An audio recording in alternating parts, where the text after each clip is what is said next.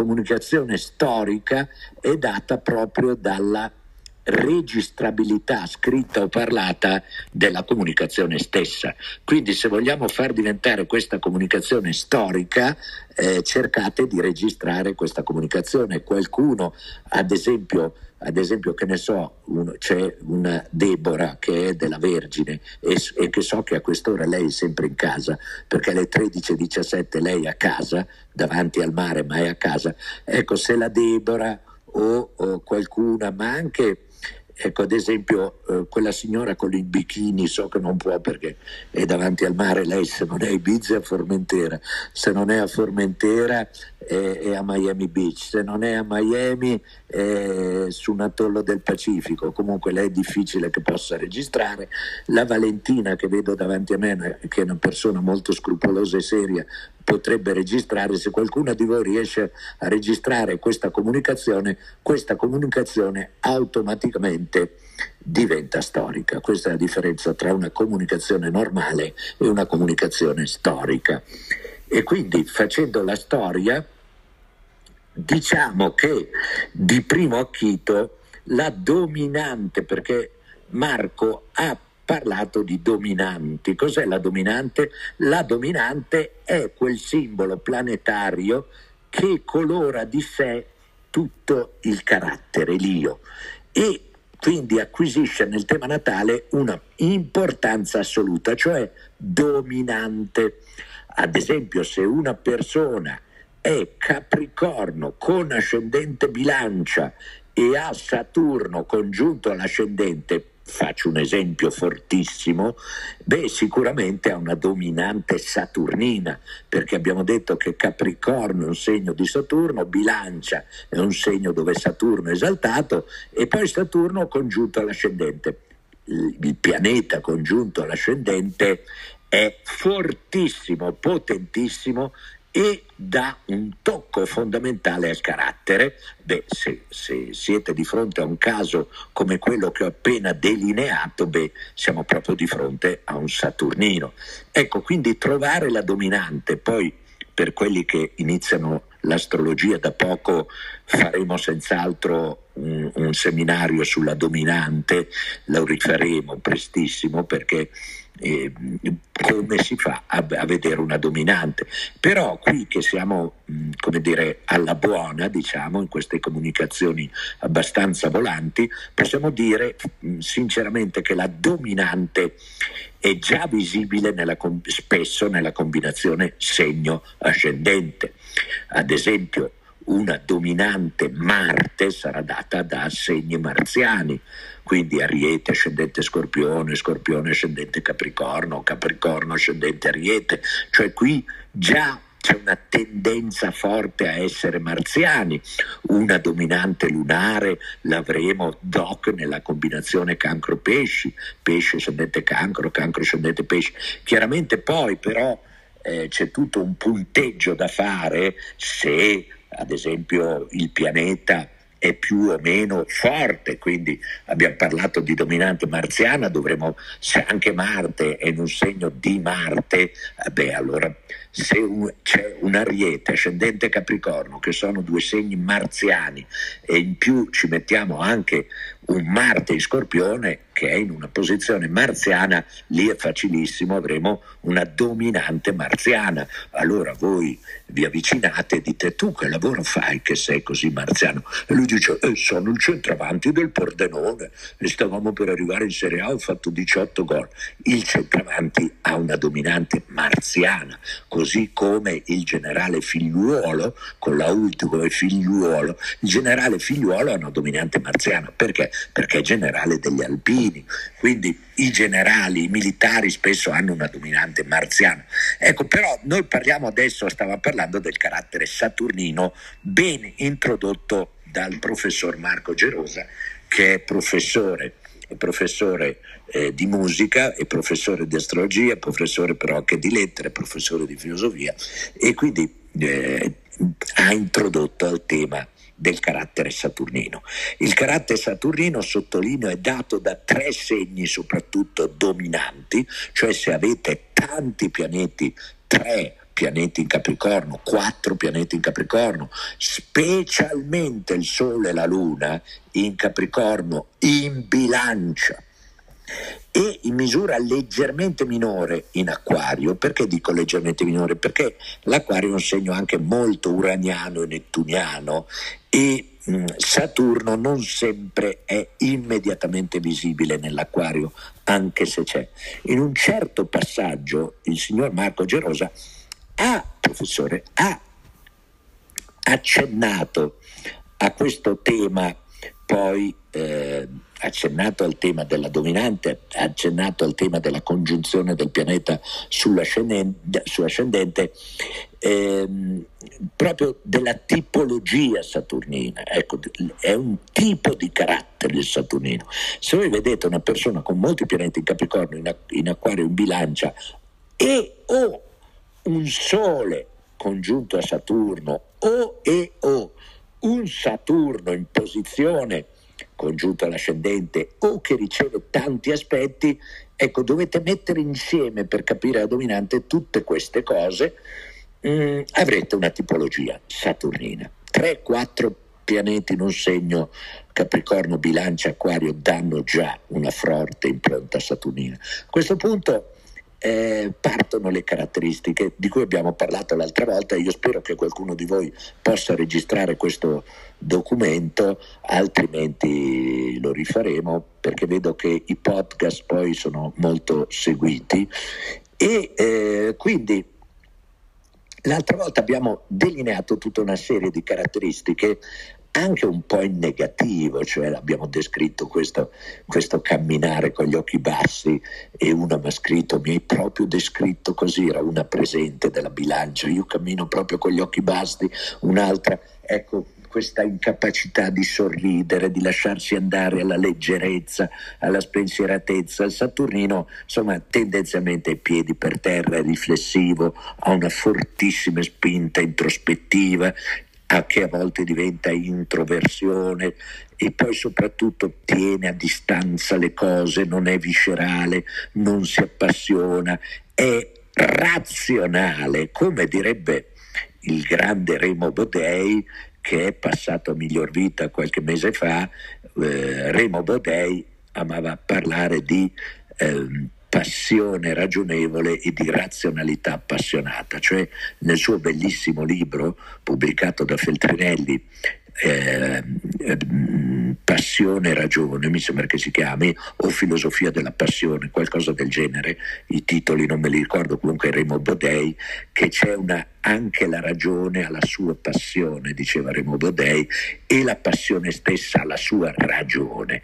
Però tendenzialmente quando voi vedete un Saturnino vedete l'aspetto pragmatico razionale, soprattutto se ha un imprinting potentemente capricornico, sarà un razional pragmatico che bada ai fatti ma ragiona e traduce subito la sua razionalità in pragmatismo.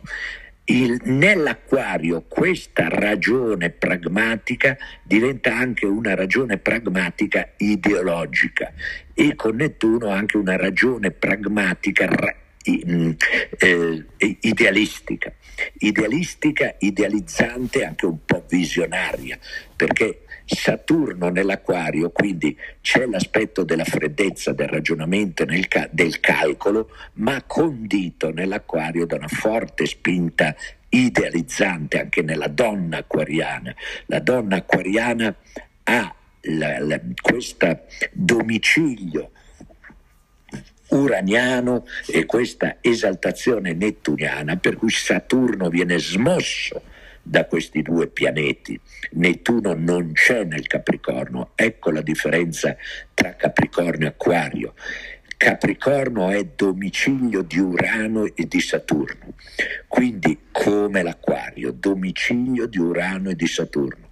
Capricorno e Acquario hanno lo stesso domicilio, ma cambia l'esaltazione, che nell'Acquario è nettuniana e nel Capricorno è marziana. Cosa vuol dire? Che il Capricorno è più dinamico, realista, combattivo, concreto, pragmatico e direi anche più spietato, mentre nell'acquario Nettuno porta questo tema di un cambiamento trasformativo che segue un'idea, un'ideologia, una visione. Quindi l'acquario è più visionario rispetto al pragmatismo, eh, direi inesorabile e impietoso, cioè senza pietà, del Capricorno. Per cui mentre l'Aquario, esaltazione di Nettuno, ha 3000 idee, eh, e faccio questo, poi faccio quell'altro, poi faccio quest'altro, del tipo ah, ho un appuntamento con Pesatori alle 14, ma mentre sto andando da Pesatori incontro Francesco, ma mentre parlo con Francesco incontro Lu- Luisa e mentre parlo con Luisa ho incontrato anche Giovanni, per cui sono arrivate le sette e mezza, mi sono dimenticato di pesatori che dovevo vedere alle tre perché nel frattempo mi sono venute 18 idee. Così fa anche nei progetti l'acquario, cioè adesso voglio fare questo, poi devo fare quest'altro, poi devo fare quest'altro ancora, poi devo fare quest'altro ancora, va a finire che poi di 12 cose che ha progettato fa la tredicesima. Questo è questo plus valore, plus valore ma anche iperproduttività eh, progettuale di Nettuno, che il Capricorno non ha. Il Capricorno è, si fa questo, poi si fa quell'altro, quindi la programmazione, che è una programmazione meditata nel Capricorno, poi non viene tradita dai fatti. Ecco che il Capricorno non tradisce i fatti, mentre l'Aquario, proprio per questa irruenza nettuniana, tradisce spesso la sua idea originaria. Cioè, a volte, devo dire, devo confessare, amaramente anche in amore, perché magari l'acquario per due mesi ti dice che mai nessuno, di mai nessuno si è innamorata come di te e poi si dimentica totalmente di questo e ti pianta dall'oggi al domani perché nel frattempo appunto è successo qualcosa di nuovo. Quindi questo tema della novità e del nuovo quindi, come diceva simpaticamente l'Amorpurgo, l'acquaria ti dice che va a comprare le sigarette e poi non torna più, ma l'aveva già progettato da sei mesi. Ecco l'irruzione di Saturno più Nettuno nell'acquario. Saturno più Nettuno più Urano. Di colpo va a comprare le sigarette. Perché Net- Urano? Perché Nettuno? All'improvviso gli è venuta la visione di andare in Australia, ma Saturno l'aveva già progettata da sei mesi, anche se nessuno se n'era accorto. Ecco, queste tematiche, quindi saturnine nell'acquario, quindi questa parte di razionalità fredda e inesorabile dell'acquario, eh, non dimentichiamo che nell'acquario ci sono molti economisti, moltissimi economisti e moltissimi anche eh, filosofi della scienza, quindi tecnologia, economia, che sono materie uraniano-saturnine. Ecco, questa, questo assoluto, il, il professore del realismo filosofico italiano, adesso le nuove correnti sono tornate a un presunto realismo filosofico, Maurizio Ferraris, ecco, con cui ho lavorato nella redazione di Alfabeta, Orsono, una quarantina di anni fa, bene, lui ha tutti i pianeti in acquario, ecco, così come altri. E quindi, e, e quindi abbiamo parlato di questa saturninità acquariana condita però dall'irruzione nettuniana e di questa saturninità capricornica condita dall'inesorabilità attiva e dinamica del Marte che c'è nel Capricorno. Tutto questo invece il Saturno bilancino, vedete che è molto diverso da, da, quello capricornico, perché la differenza è proprio tra Venere e Marte. La saturninità bilancina è molto femminile, è venusiana, e quindi è una saturninità, una saturninità, saturnini, saturnità, saturninità molto estetica e molto, come dire, del bello, del buono e del giusto. Cioè una saturninità della giustizia. Lo faccio per senso etico. Dico questo, Venere, per il bene di tutti. Saturno legge Venere bene, Saturno legge Venere bello. Lo dico di essere eleganti, educate, di buone maniere perché siamo in tanti e non possiamo essere rozzi, non possiamo essere eh, egoisti, irrazionali, violenti, non possiamo essere arbitrari, dice la bilancia, Saturno più Venere, per il bene di tutti, Saturno più Venere. Ecco che nella bilancia quindi Saturno si condisce di un senso Venere, umano Venere, di bontà Venere e di femminilità Venere che nel Capricorno non c'è affatto. Nel Capricorno si fa, si riga dritto, si produce, si combatte, la vita è dura, poche storie. Eccola la differenza in amore tra una bilancia e una Capricorno. E questo è il punto di vista cancerino. Con la Capricorno righi dritto. Allora, tu devi lavare i piatti, tu apparecchi, tu incominci, tu cambi pannolini al bambino, tu ti muovi, tu sei, questo è Capricorno. Capricorno col cancrino, la Capricorno ti organizza, muovi il culo, fai, ti spicci, ti sbrighi, vai a fare la spesa, apparecchi, sparecchi, pulisci in casa non, e non si discute. Ecco Marte più Saturno, che poi diventa autorevolezza inesorabile, cosa che non c'è nella bilancia, perché nella bilancia Saturno più Venere è ti do questi consigli per il tuo bene. Venere, eh, scusami, mi potresti rifare il sughettino perché fa un po' schifo quello che hai fatto. Oddio, cosa ho fatto? Senso di colpa. Saturno più Venere rivolto contro di sé.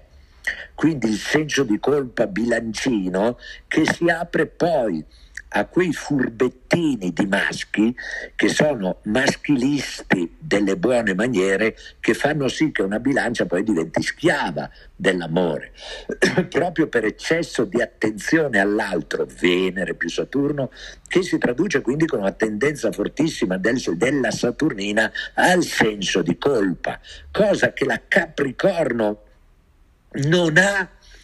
Eh, oppure ce l'ha questo senso di perfezione, ma solo da un punto di vista pragmatico concreto, e il senso di giustizia del Capricorno coinvolge l'altro. Quindi, mentre la bilancia è, come dire, a un certo livello manovrabile quando è innamorata, una Capricorno innamorata comunque non rinuncia a questa combinazione Saturno-Marte che è una combinazione anche molto guerriera. E qui c'è un aggettivo. Tra tutti quelli che abbiamo, eh, dobbiamo aggiungere l'altra volta, a quelli che abbiamo detto l'altra volta, che è appunto la resistenza, la tenacia del Saturnino, l'ostinazione tenace, forte, resistente del Saturnino, che, eh, a cui si unisce una simbologia importantissima che è quella del potere e dell'autorità anche come governo del potere che la venusi- venusianità bilancina vede decisamente in calo. Qui nel deserto di Atacama, Gir non lo so, ma a quest'ora qui, qui ancora ragazzi è appena arrivata l'alba e eh, quindi c'è un freddo, molto freddo qui ad Atacama, siamo nel deserto cileno, ecco perché c'è stata, insomma ve lo dico francamente, c'è stata una reazione, una, mm, dire, una, un congresso, insomma un congresso, un incontro della fratellanza cosmica, cioè erano circa una dozzina di questi rappresentanti di Z reticuli, di Sirio B, eh, di una di F328 che è un, nella zona del Debaran e si è discusso di cosa? Dei campionati europei di calcio, quindi, che sono molto seguiti su Aldebaran dove ci sono delle squadre bellissime che giocano con, ce n'è una che gioca con 18 piedi, quindi se ti vuoi allenare giochi con la squadra di Aldebaran perché ogni giocatore ha 18 piedi, quindi è dura portargli via il pallone. Ma detto questo, insomma, tornando alla vita saturnina, non pensate che i segni in caduta di Saturno, io non so se eh, la Deborah, la Valentina o chiunque, chi per loro sono riusciti ad innescare una registrazione o se qualcuno ha innescato una registrazione, ma i segni in cui Saturno si dice che è in caduta, qual è il segno in cui Saturno è in caduta? L'ariete. La cosa vuol dire che nell'ariete Saturno è in caduta? Beh, vuol dire innanzitutto una cosa molto semplice, che l'ariete non è freddo, ma l'ariete è caliente è, è, è, è, caldo, è bollente. B, che l'ariete non è razionale, si sforza di essere razionale, ma l'ariete è bollente anche psichicamente. Cosa vuol dire la caduta di Saturno? Che l'andamento arietino non è regolare voi dovete imparare a farvi con un bel vostro quadernino personale, un bel quadernino astrologico, dove sotto il simbolo Saturno scrivete tutti gli aggettivi, almeno un centinaio, e uno di questi che dovete scrivere assolutamente è regolare, costante e metodico perché il Saturnino è regolare, costante e metodico, cosa che invece all'Ariete comunque costa fatica, la costanza e la regolarità, perché l'Ariete procede a propulsioni, ecco che non è Saturnino l'Ariete.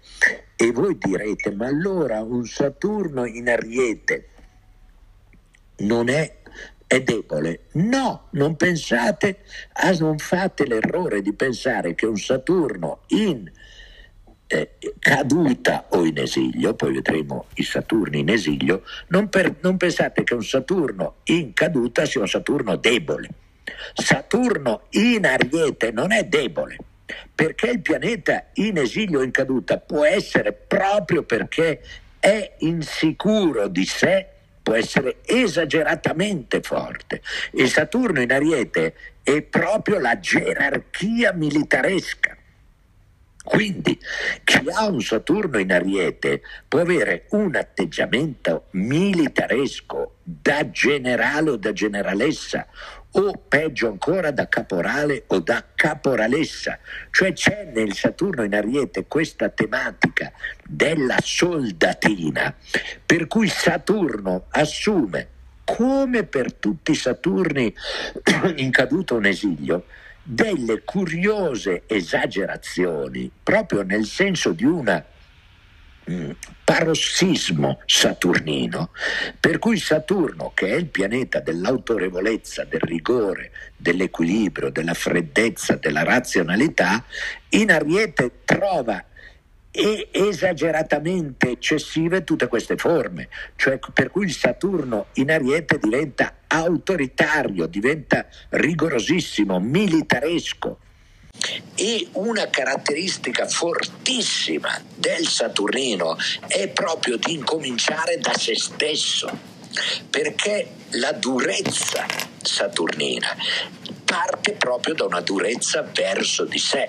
Perché se qualcuno di voi non sta registrando, mi tocca ridire tutto perché io non, mi dà proprio dolore lasciare le parole al vento e quindi pur essendo sostanzialmente brutto,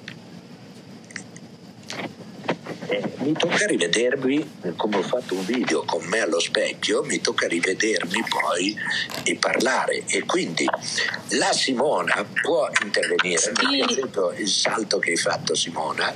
Sei molto Io Volevo dire che sto registrando, semplicemente, stai tranquillo.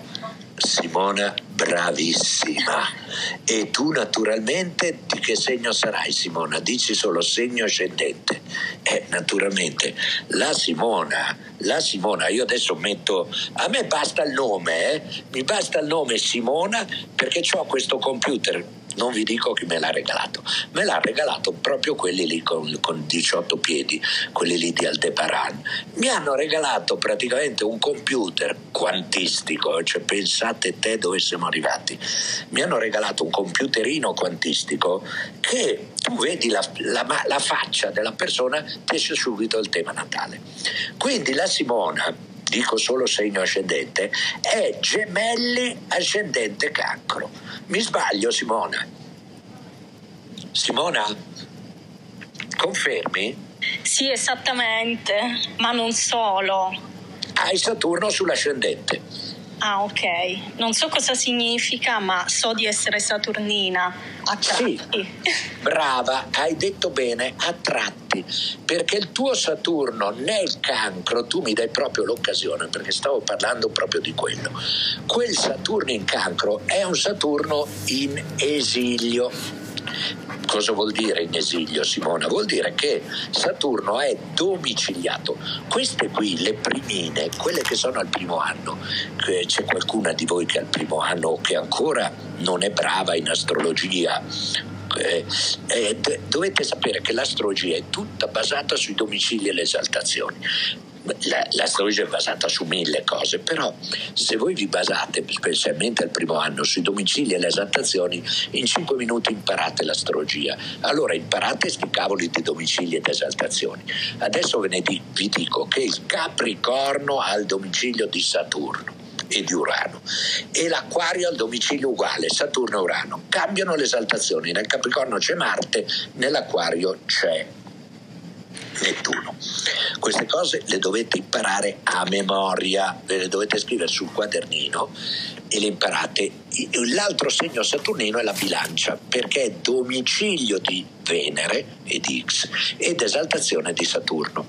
Ora, tutti quei segni che sono il contrario di questi, e io ho cominciato a dire l'ariete, l'ariete è il segno dove Saturno è il contrario Saturno è esaltato nella bilancia e quindi nell'opposto ariete Saturno si dice che è in, cadut- in caduta.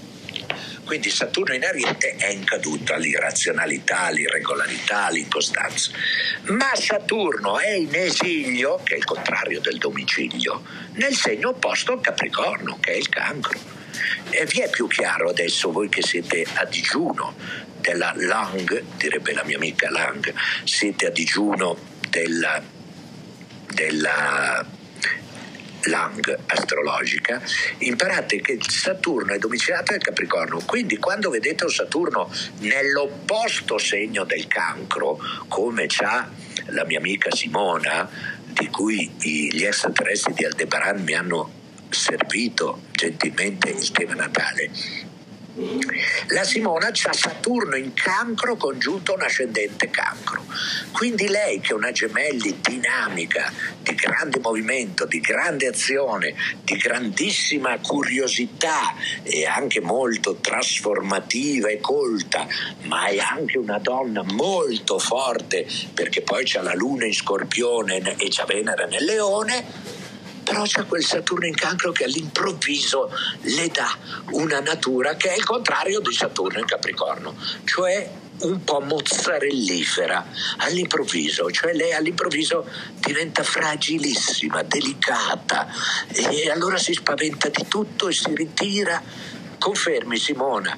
Sì, eh, bisogna star soli in quei casi lì.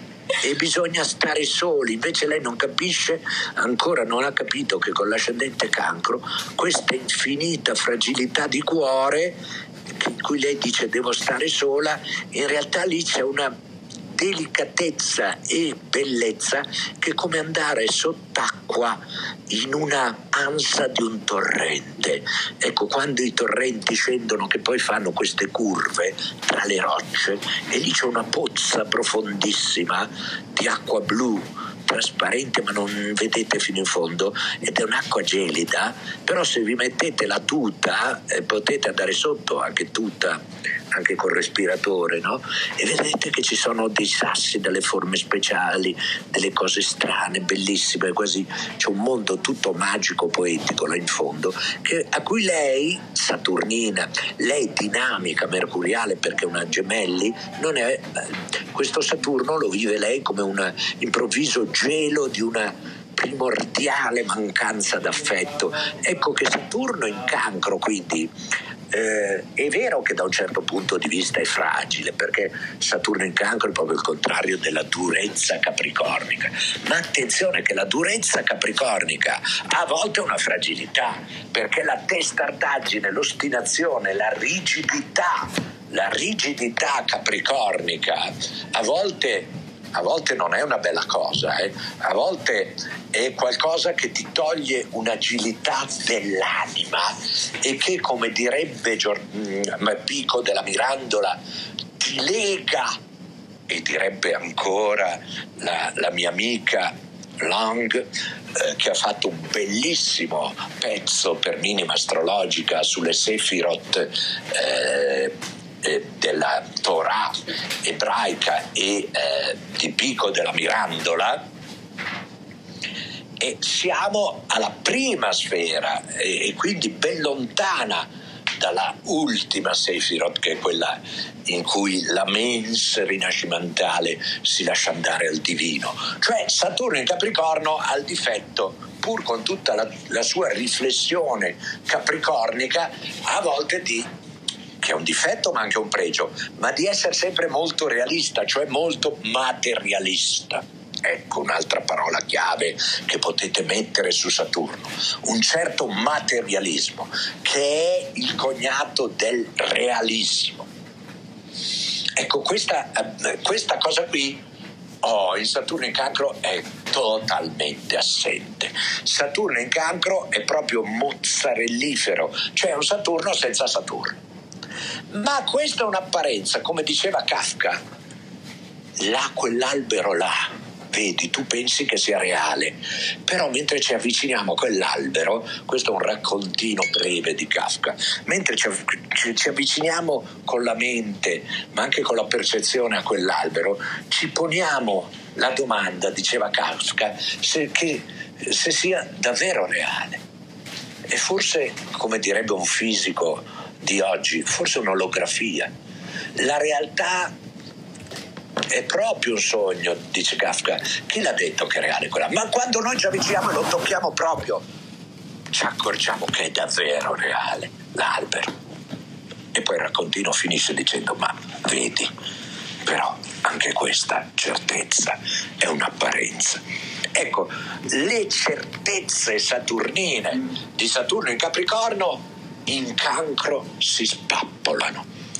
Questo spappolarsi, che è proprio un abbandonarsi, che è proprio quasi un ballonzolare della povera carne umana in preda al suo destino di solitudine, di freddezza e di profonda mancanza d'affetto, attenzione alla mancanza d'affetto, Saturno in cancro è proprio la privazione d'affetto a cui il cancro non si rassegna.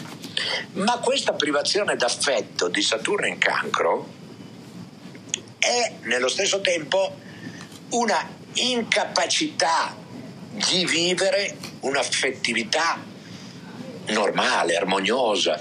Cioè, mentre Saturno in Capricorno è duro, è duro, altro aggettivo che dovete mettere in quel quadernino, duro Saturno è duro. Ragazzi, possiamo fare anche una variazione erotica, eh? quando voi siete alle prese con un Marte come fallo al trigono di Saturno, beh, avete un fallo duro. Questo in tutte le vostre azioni falliche o se siete fallici eh, sarete dure e penetranti nella vostra parte maschile.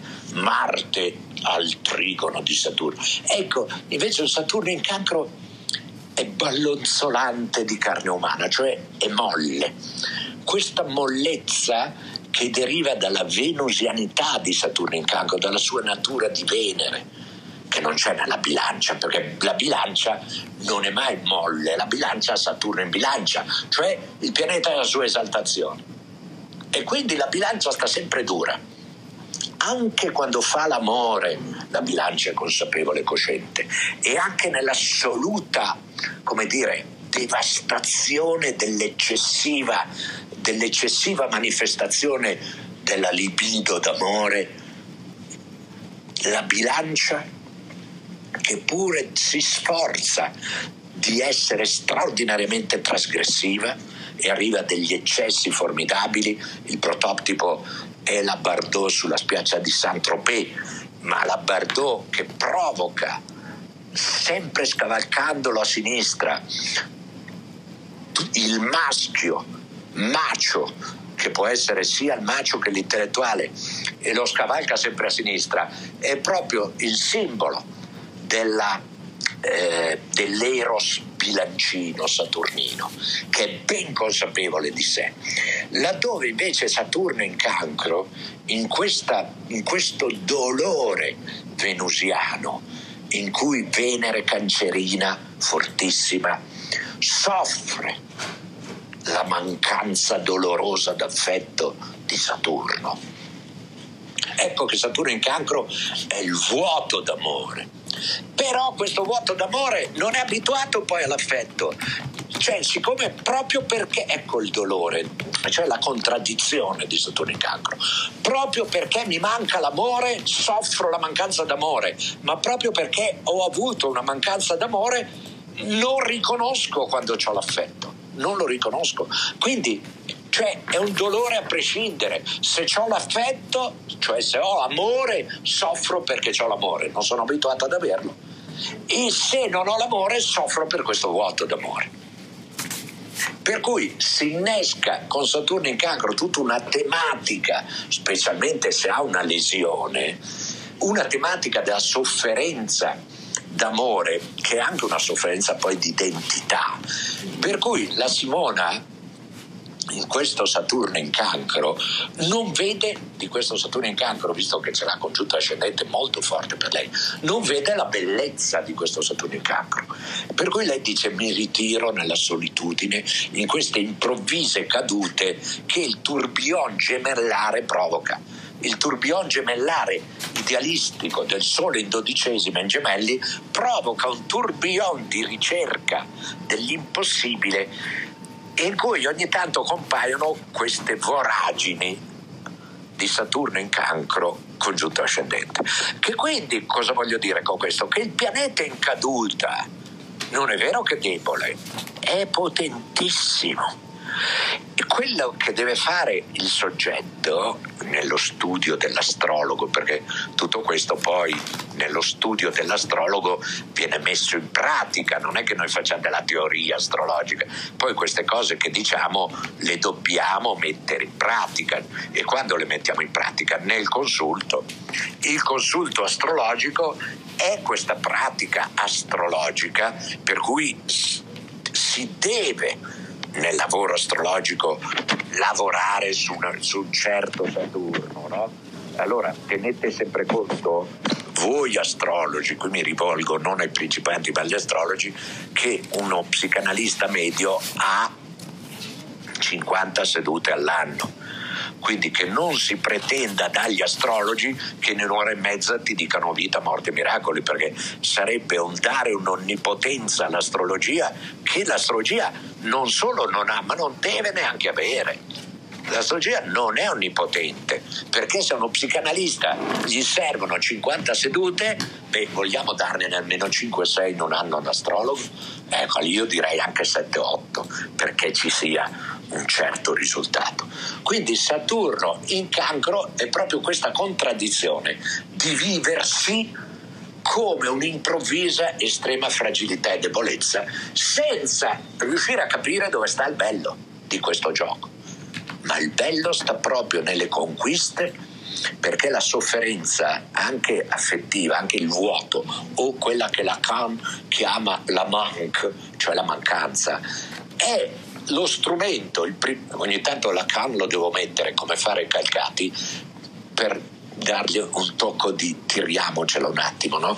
Ecco perché Lacan, cioè in realtà io leggo Lacan ogni tanto per tutt'altri motivi. La, la, vera bellezza di Lacan è che ogni tanto ha delle intuizioni fulminanti di cui lui nemmeno si accorge. Ecco, invece di per sé poi il lacaniano un po' pallosetto, un po' arido, detto tra noi e noi, no?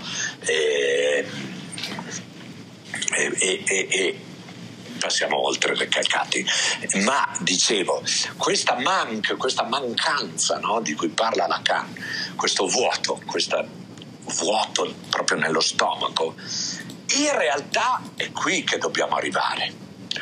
Wo es war soll ich werden, dice Freud. Dove c'è l'es, quindi dove c'è il punto di domanda, dove c'è l'es, dove c'è il vuoto, anche dove c'è la mia bestialità e quindi ignoranza, e cioè l'inconscio, soll ich werden, cioè proprio lì devo arrivare. Scusate la pronuncia, ma io non so il tedesco, so tre frasi di tedesco, no? però questa di Freud è bella. Là dove c'è l'es, là dove c'è l'ignoto, proprio lì devo arrivare, dice Freud, che è quello che non fa la scienza contemporanea, che lavora sul noto o lo fa come ricerca, ma senza la passione e il rispetto per l'ignoto. Cioè la scienza dovrebbe mettere proprio l'ignoto, e tra cui anche il tema del tempo e quindi dell'astrologia, dovrebbe metterla addirittura nei primi posti. Come mai funziona l'astrologia? Cos'è questa sincronicità di cui ha parlato Jung, di cui ha parlato Bohm, Bohr, Schrödinger? Einstein. Cos'è questa relazione che c'è tra il tempo e la vita? Oh, facciamo come Mick Jagger, mi fermo qui di colpo perché quando finivano i pezzi che duravano 2 e 38 dei Rolling Stone eh, era bellissimo. Tu dici, cazzo che bello, è già finito però. E lo rimettevi su 14 volte e ogni volta ti incazzavi perché il pezzo durava 2,38 Dopo allora hanno fatto i pezzi di 6 minuti, di 7 minuti. Questo nel 67 hanno incominciato, io avevo 37 anni nel 67, 37 anni di questa vita e hanno incominciato a fare i, pezzi più lunghi. In Italia i New Trolls hanno incominciato a fare pezzi di 6 minuti, di 7 minuti, finché a un certo punto sono arrivati i grandissimi Iron Butterfly che nel 66 hanno fatto un pezzo che si chiamava In a Ganda da Vida, che è la distorsione di In the, eh, in the Ganda da Vida, in, in, in the Garden of Eden, nel giardino dell'Eden in, in Gad Davide la distorsione del giardino dell'Eden, che era un pezzo che durava 32 minuti e che li scioccò, poi arrivarono dietro naturalmente i Pink Floyd e tutti gli altri. E, e quindi si è andati oltre il 2 minuti e 38 per cui volevo dire che mi fermo qua. Di colpo e lascio la parola a chi vuole intervenire.